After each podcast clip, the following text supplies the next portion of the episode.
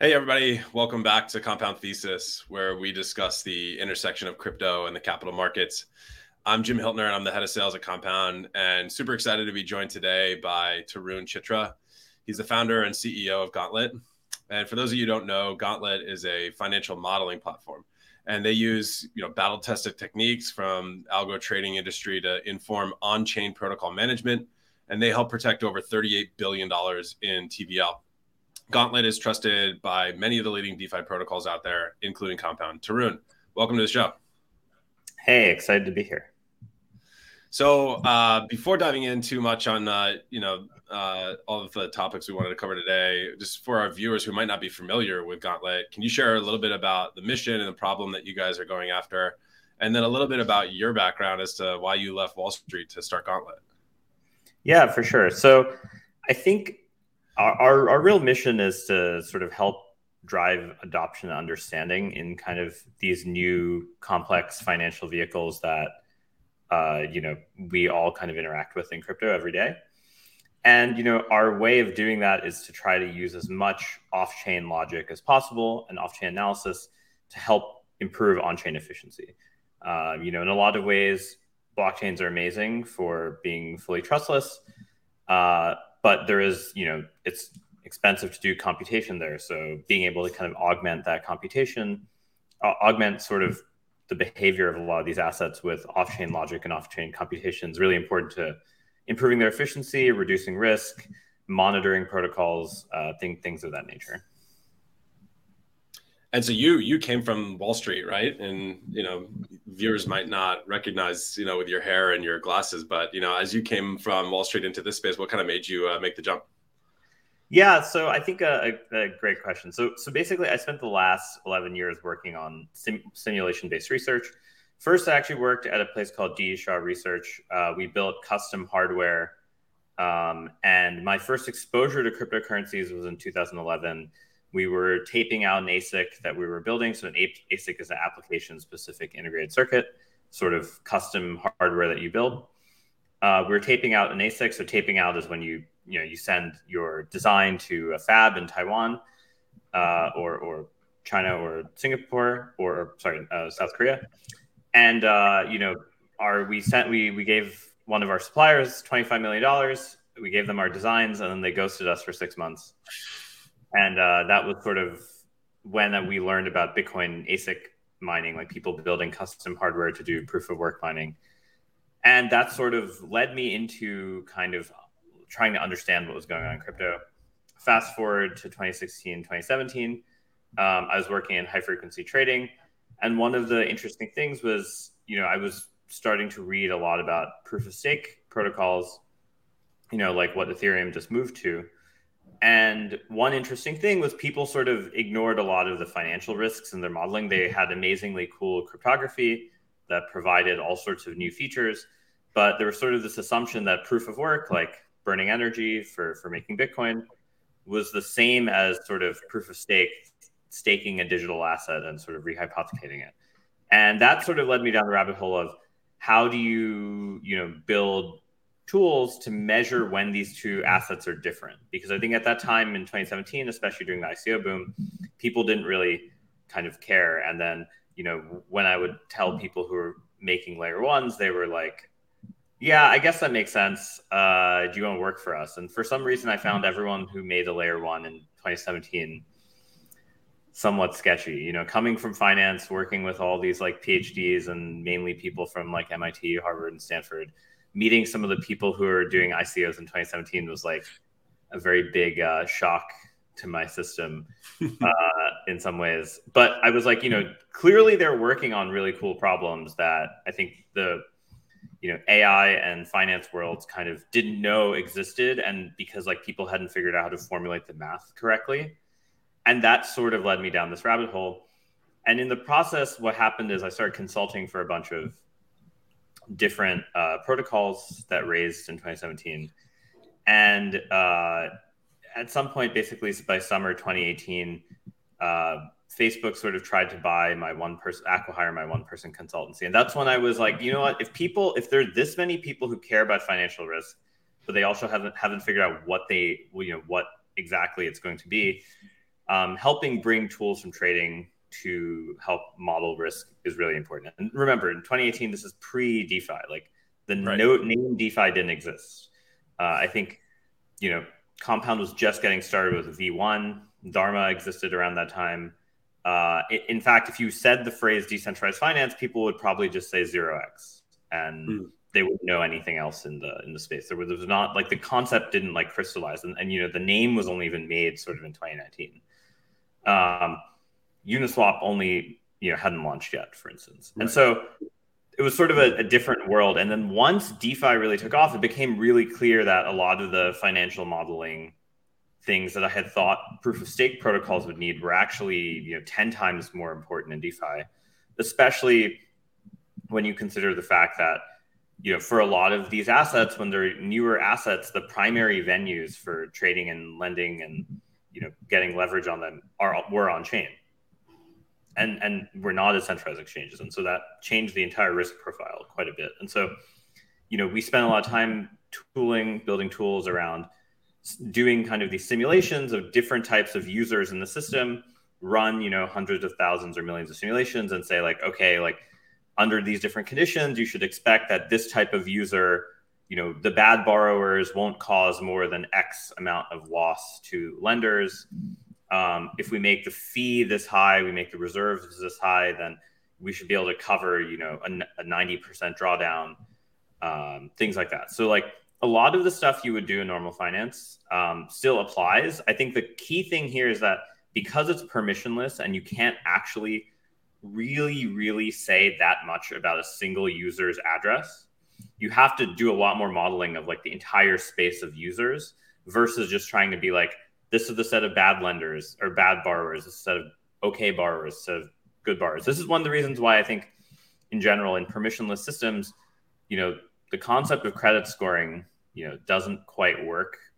Um, I mean, there are lots of ways to attempt to do it, but I think you know one of the reasons we haven't seen many protocols that do things like that work versus you know the over collateralized models like Compound is because permissionless systems are just hard to, to do that type of stuff in. But I think the idea is if you can slowly over time build the actuarial standards for how to, you know, understand the things about finance that change in the permissionless world versus the things in finance that are the same, you can actually you know start to get a way better handle on risk, and that that's really what we do. And you know we've written 25 to 30 papers on you know basically the theory of why um, automated market makers work. You know when you know how to think about setting certain parameters and lending protocols, how to sort of hedge exposures for protocols, uh, and so you know, that's that's sort of the the, the idea. But yeah, yeah, yeah. Lots of, I mean, uh, you know, from an initial rug pull, it seems like into you know kind of where you're at now. A uh, lot has lot has changed, especially in DeFi, as you mentioned. You know, this wasn't even a concept before that, and so you know we just left an interesting month. You know, October, I guess you could call it. Uh, a lot, a lot happened in the DeFi space. You know, I think almost a billion dollars was stolen from protocols, and um, you know, if you look at uh, you know some of the attacks uh, that took place, you have an interesting vantage point as you're kind of helping evaluate the safety and soundness of different protocols, whether it's lending, trading, or you know other types of DeFi applications. So, um, you know, curious from your vantage point, like what can protocols learn from incidents like the Mango Markets incident? How might that be different than than others we've seen, um, and just kind of general you know guidance for how protocols might think about risk management policies going forward? Yeah, for sure. And, and I, I, wasn't laughing at the lost funds. I was laugh, laughing at the phrase Hacktober. I think that's the first time I heard that.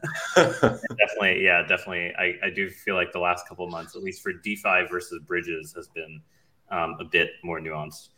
I think, you know, one, you know, if we take a step back, the two biggest benefits of DeFi that just absolutely do not exist in traditional finance, and it, they could exist in traditional finance, but I actually think that – a combination of sort of regulatory and technological replacement hurdles basically mean that no one will ever do the, these types of things in traditional finance. The two things are the permissionlessness and, right. and composability. And composability is, you know, a, a, a, really good tool if you know how to use it, and it's a really good way to shoot yourself in the foot if you don't know how to use it. And one really, really important thing I think that we need to consider is that market conditions in cryptocurrencies change really, really quickly. And they change quickly in a way that can impact many protocols all at once. Um, and I think the, the Mango Markets uh, attack, which you know I'll, I'll, give a sort of brief summary of in a second, is a really good example of, of sort of the multimodal nature of how you have to think about risk in crypto versus how you have to think about risk as, say, a bank or a financial institution or even a prop trading firm. Um, and so the Mango Markets incident is, uh, you know, I think in, you know, if we take a tiny step back in history, in 2019, um, the way one of the ways FTX really uh, grew as an exchange, that you know, to being a top three or four exchange, was they introduced a, a, a exchange token, which basically was, hey, if you own this token, you get some percentage of the exchange's fees. Um, and what they did was they said, hey, actually, you know, they sold it to market makers at a discount, and then they said, hey, look, you can use this as collateral. Right. And you know, when the market's going up, that's great because you know people, market makers are able to get more leverage. Uh, the collateral is going up, so they can continue to to, to take operate. larger bets and operate and not get liquidated. Um, but then, you know, of course, the market turned, and in a centralized exchange like FTX, of course, you, we've actually just seen this in the last few weeks. Uh, they've like reduced significantly the amount of leverage and earnings potential of FTT. Um, and so I, I think like a centralized exchange has this vantage point of like they can just turn off the the, the collateral if they need to. But in, in the case of a decentralized protocol, you need the community to actually be monitoring how different collateral types are doing. So I think in the peak bull market, like Mango was really started in, in sort of absolute peak bull market. Um, you know, everyone who is starting new protocol said, "Hey, like let's just like let you borrow against our native currency, uh, the same way you could borrow against USDC, like the same sort of margin requirements, effectively." Right. Uh, and you know, of course, that works in the up market. That's a great way to to get usage. Um, but in a down market, that doesn't work. And one of the interesting things is Mango Markets had basically made no changes to any of their parameters um, over time. And one of the interesting things is is Mango, the token, went from being you know 500 million dollar market cap, hundreds, you know, 50 to 100 million dollar volume per day asset, to a you know $50 million market cap, $4 million a day asset. And suddenly it becomes a lot cheaper to manipulate the price at mm-hmm. that point. And so, you know, what the attacker did was they manipulated the price. They made the collateral seem worth a lot more to the protocol. They borrowed as many assets against that as possible from the protocol. And then, you know, the Mango token price crashed. Um, and moreover, Mango actually has an insurance fund. And so protocols that want to offer leverage on more liquid tokens. Oftentimes we'll have an insurance fund so that if you know lenders if, if there's a bunch of liquidations lenders can can be covered by those by the insurance fund. But the thing is their insurance fund was almost 80 plus percent denominated in mango.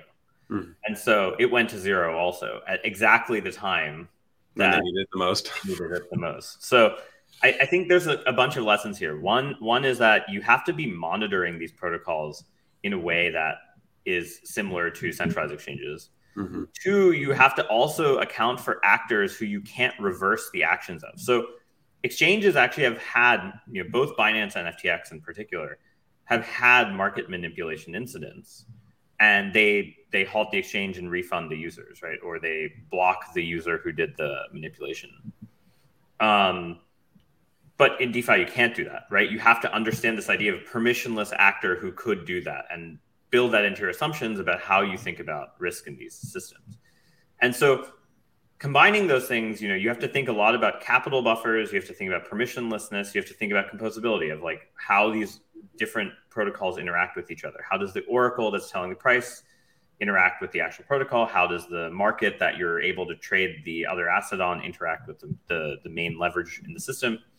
And really, really carefully understanding how these things behave in isolation and how they work together. And you know, in isolation, you may be able to really analyze them mathematically, and you know that's what a lot of our sort of papers are to give you an idea of how do you isolate, analyze a single thing in isolation. But in practice, when you know this is a complex system with many moving parts and things like that, you have to analyze via simulation. That's that's what you do in, in prop trading and algo trading. I think the interesting analogy of risk management in DeFi versus in traditional finance is it looks a lot more like algo trading. So in algo trading, you sort of have this, you know, zero sum game more or less of like all the big funds or all the big prop shops who are in one particular market. And most of the time they spend, you know, modeling is modeling how they think other users, other traders in the system are going to behave in response to their trade. And I think in normal traditional finance, when you think about someone who's, say, an ETF underwriter or a broker, they don't quite have to think about this adverse selection cost in the same way uh, as much as algo traders do. And in DeFi, the difference is everyone is an algo trader. The protocol itself is an algo trader, right? It has an algorithm that it's trading and holding a portfolio against. Each user has a particular set of portfolios. And so being really, really careful about uh, understanding these adverse selection costs, being able to glue them together, being able to model them correctly. That's super, super important. This is one of the reasons we are very slow and diligent about making sure we take time on bridged assets because of course the bridges as we've seen with you know the i think bridge hacks in total have been over a billion dollars now right if i if i'm correct yeah i think so and and so you know there's there's certainly a lot of other types of risk there because you're sort of inheriting composability risks from the source chain say ethereum and the destination chain say solana. And instead of you know let's say there's like 10 risks on ethereum and 10 risks on solana you don't just get 20 risks you actually get 100 risks or more. You get the product of those two. And and so because of that you have to be extremely extremely careful um, when when yeah. Yeah. So I, I mean, you you touched on a bunch of items there that I'm I'm sure the protocols that you work with benefit obviously from you know your expertise and just the insight that you're bringing from a risk management perspective. But I can imagine that you know for like the Mango example, like you like you said, the difference between that and the centralized exchange, you just can't you know have a single operator go and you know halt the exchange, refund the borrowers. There's a whole community that has to get involved in not only you know responding to these types of events but preventing them and being proactive about it. So you know you work with a lot of different protocols and so kind of switching gears a little bit more towards like the blocking and tackling that you do to actually engage with these communities how do you approach and start working with them? And, and what are some of the challenges that you see existing in this new world of like b to dao uh, you know working as a as a as an entity with a community um, and you know being able to actually you know set up these types of uh, systems and, and and providing expertise with a decentralized community as the decision maker for engaging with any kind of service providers. Yeah, for sure. I mean, I think one of the things that we fundamentally feel like is important um, is being really transparent in methodology and being able to like write the research of describing kind of the phenomenology uh, that you find in these systems and being able to verify you know how well does theory perform in practice? What things get does it get right? What things does it get wrong? And what things you need to correct for? Um, and so i think a lot of you know our work has actually been you know we've, we've just done a lot of research on protocols. We've mm-hmm. kind of both empirically and theoretically. And you know we we publicly post all of our research uh, as soon as we do it. And you know we spend a lot of time you know writing posts in the forums writing sort of content on on different types of risk management strategies. And, you know, I think it it's certainly a new world of figuring out how how these engagements work. But I think our goal is to sort of be the professional, uh, quantitative, neutral third party for every DAO, where we, you know, we're really really focused on making sure the quantitative rigor means that you know the community gets the the clearest view before they make a vote. I would say the biggest thing that's uh, kind of you know uh, an obstacle it is obviously voter participation. Um, mm-hmm. You know, if you think about a normal bank, let's say Goldman, it's not like Warren Buffett. Well, I guess he doesn't own that much of Goldman, but, but let's say Warren Buffett owned ten percent of Goldman Sachs. It's not like Warren Buffett goes and votes on you know the collateral requirements for like Goldman's you know lending you know collateralized lending arm, right? Um, so there's kind of this interesting thing I think with DAOs of like how delegation, how sort of risk powers work um, in a world where kind of you can't feasibly as these protocols get more and more complex. It is hard to imagine that token holders are going to be voting on every single decision.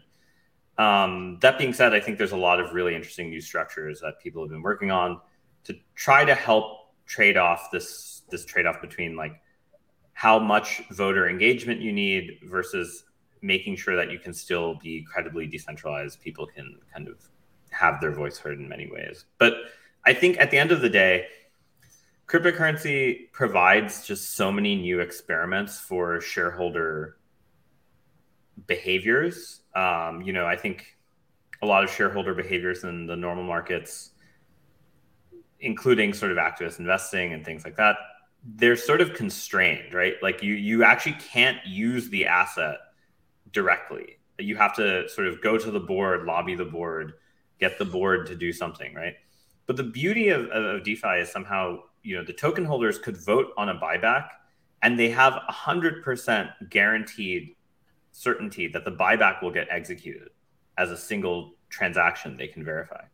You definitely don't get that in normal finance. When, when you vote for a buyback, you vote for a buyback, it's a recommendation to the board, then the board has to go find a broker, then the broker has to go like source the, the and like it's it's extremely inefficient. And that's that's where the like lack of composability in finance, normal finance really hampers it. And so I think trying to work, you know, take advantage of these features to make you know tokens have these this type of natural utility that they just don't have a normal finance i think will will be the thing that helps scale this type of stuff. But yeah I, I think like being able to communicate kind of complicated uh, you know math and data analysis about these protocols to a large community of token holders and to have tons of you know voter participation is certainly a a, a challenge i would say yeah, no, it absolutely is, and I'm just as you were mentioning that I'm envisioning envisioning you know Warren Buffett voting on credit standards for Marcus's credit card. Uh, just, yeah, that's a great great example. Right? it's like hard to imagine that, right? It really is, but um, but you know, I mean, the beauty of decentralization is that the community gets to participate in the in the in the protocol, but at the same time, you're right. There's a trade off there in terms of you know how to get the right uh, participation in order to effectuate change, and you know, communicating all of the great opportunities uh, across the community with the transparency that you guys bring to the table i think is a tremendous asset um, so that there's visibility into uh, you know how to move a, a protocol forward. But at the same time there's there's a lot to digest for a lot of uh, token holders um, to be able to make changes to to, to move quickly. Um, so you also like just uh, I know we only have a couple minutes left, but you guys launched uh, your own protocol this year or a few a few weeks ago, uh, Aera Finance, which is you know focused on um, treasury management for protocols. So, um, you know, you you I would love for you to lay out just the problem that you guys are trying to address. Um, why are you bringing this to market now, and and how can you compare like DAO treasury management, similar to the way we just talked about, like shareholder voting and getting the board to effectuate change. Uh, you know, uh, how does that apply to treasury management for a DAO versus like a traditional corporate? Yeah, so I think um, you know this kind of dovetails with your previous question of like, you know, voter participation and how do you kind of um, kind of can be able how are you able to get sort of like active participation active decision making while also not overwhelming um, you know participants in a network?